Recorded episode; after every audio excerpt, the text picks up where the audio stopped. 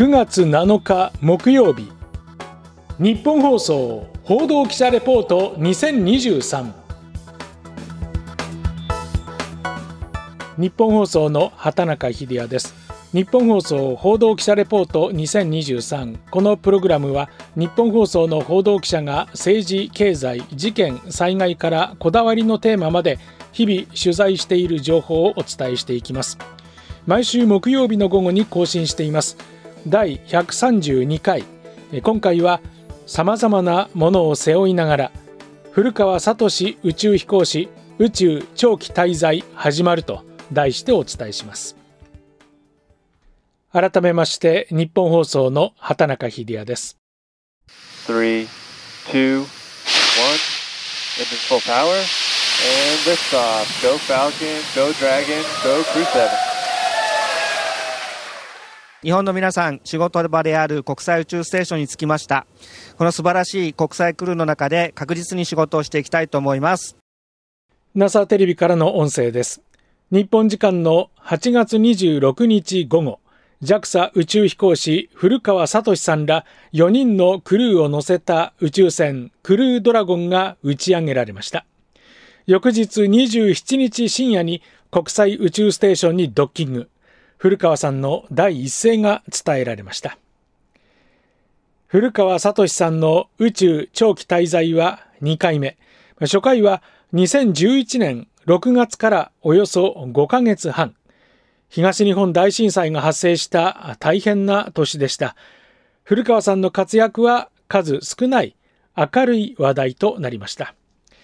この年、宇宙出発前に日本放送が行ったインタビューの一コマです。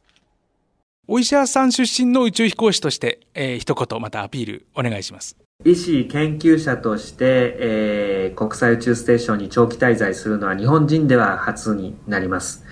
で、えー、その背景を生かして、えー、生命科学の実験を中心に、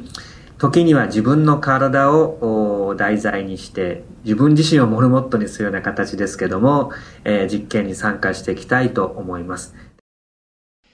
自分の声も若かったなと苦笑するしかないですが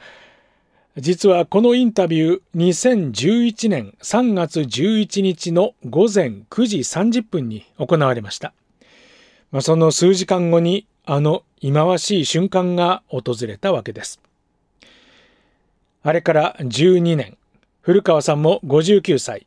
若田光一宇宙飛行士と並ぶ日本人では最年長の宇宙滞在となります。私が宇宙開発の分野の取材を始めた当初は宇宙に行くこと自体が大きなニュースでした。今でも確かに宇宙には誰もが行けるわけではありませんけれども、宇宙旅行の話もちらほら聞かれるようになりました。宇宙に行くことから宇宙で何をするのかが重要な時代になったと言えます。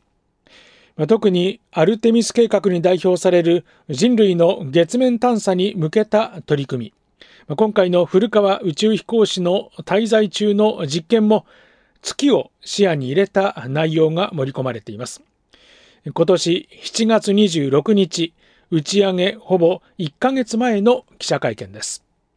長期間安定続く微小重力という、地上では得られない環境を使って、えー、そそういう環境では気泡、水の中の気泡が地上とは違う挙動を示したりしますので、そういった環境でもあの機器が期待されているように働くかどうか、設計通り働くかどうかということを技術実証していくことが一つの大きな柱かと考えております。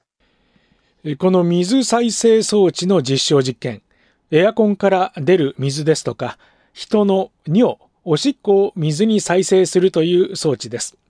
で実験の際に発生するのが気泡、バブルですね。地球上では水と気泡は勝手に分離しますんで、なんてことはないんですが、微小重力の中で泡がどう動くのかはわかりません。電極の周りにくっついてパイプを塞いだりすることもあります。それがどんな影響を及ぼすのかを調べるというわけです。また固体燃焼実験装置を使って微小重力で固体のものがどのように燃えるのかそんな実験も予定されています世界で初めての評価方法を用いるということです地球上では何でもない現象でも宇宙では全く違うことが起きる。そこで得られるデータは全て今後の月面での探査、生活空間の構築、あるいは生命維持につながっていくわけです。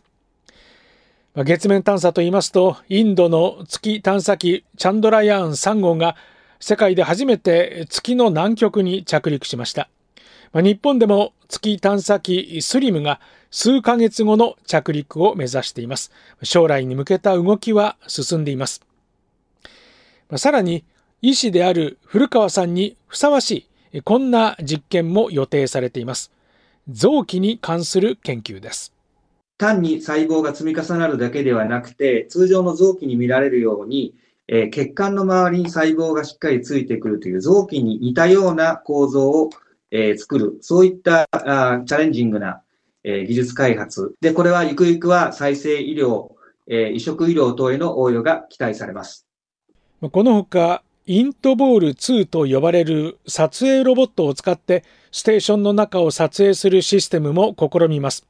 これまでは宇宙飛行士がいわば手動で行っていた写真や動画の撮影が地上から遠隔操作をすることで飛行士の負担が大幅に軽くなるということです。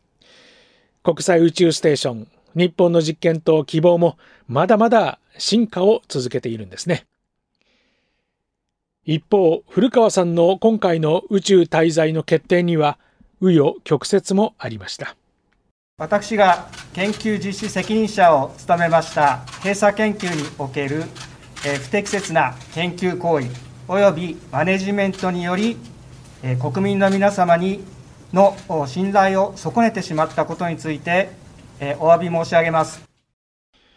去年秋に JAXA では閉鎖環境で実施した実験をめぐりデータ改ざんなどの不正が発覚しました。その実施責任者だったのが古川さんで、今年1月にはこのような謝罪会見が行われ、古川さんには戒告処分が下されました。古川さんの宇宙長期滞在の適格性が改めて検証されることになり、正式に宇宙滞在が決まったのは5月22日のことです。JAXA の佐々木博理事です。今回のあの件を受けましてですね、やはり真摯にあのしっかりと取り組んでいるか、またコミュニケーションをしっかり訓練において取っているかといったような観点でえ評価をさせていただいています。本人がですねちゃんときちんとま説明責任を果たしているかという観点でも、えーえー、と検討の対象としまして、ま最終的に判断に至ったということになります古川宇宙飛行士がエアロックの前に立ちました。さあ今エアロックが開きました。真剣な表情です。古川さん、まあ、タブレットを見ながらさあ今スライドテーブルが目の前に現れました。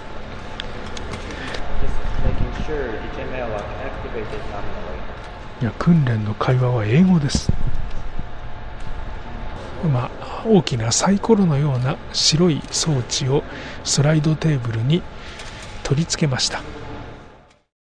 筑波宇宙センターで公開された訓練のシーンです。古川さんはエアロックと呼ばれる船内と船外の気圧の差を調整する装置に衛星などを想定した箱を固定する作業に臨んでいました。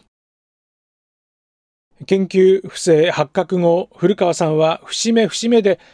私どもメディアの前に姿を見せましたがその表情は沈みがちだったというのが私の印象です不正は決して許されることではありません。そんな中で笑みを見せるのは不謹慎だと、そんな思いもあったかもしれません。ただ、やはり古川聡さんといえば、周りを明るくするような屈託のない笑顔が持ち味ではないかと思います。7月26日の会見で古川さんです。クルー同士、あるいは地上の仲間と力を合わせながら、しっかりこうダブルチェック、できる限り、できるところをしながら、しっかり着実に、えー、仕事をしていきたいと思います。見た目ですぐにあのこういうふうに変わったとかっていうのがもしかしたら見えないかもしれないえのが申し訳ないんですけども、しっかり、えー、仕事を着実に、えー、行っていきたいと考えております。この宇宙滞在における自分らしさを出すには、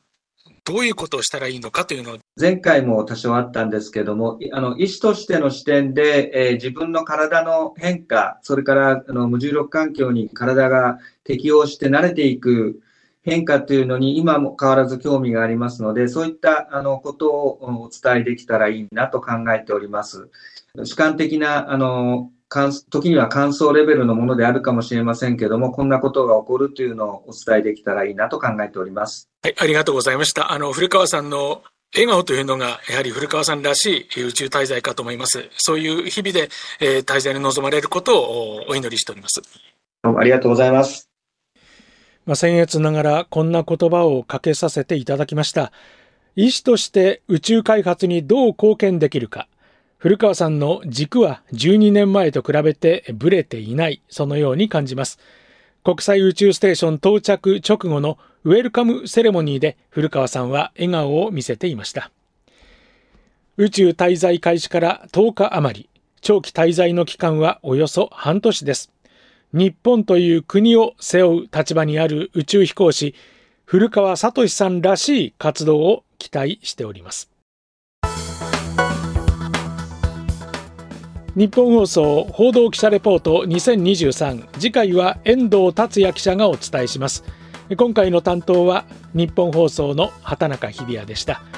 お聞きいただきましてありがとうございました。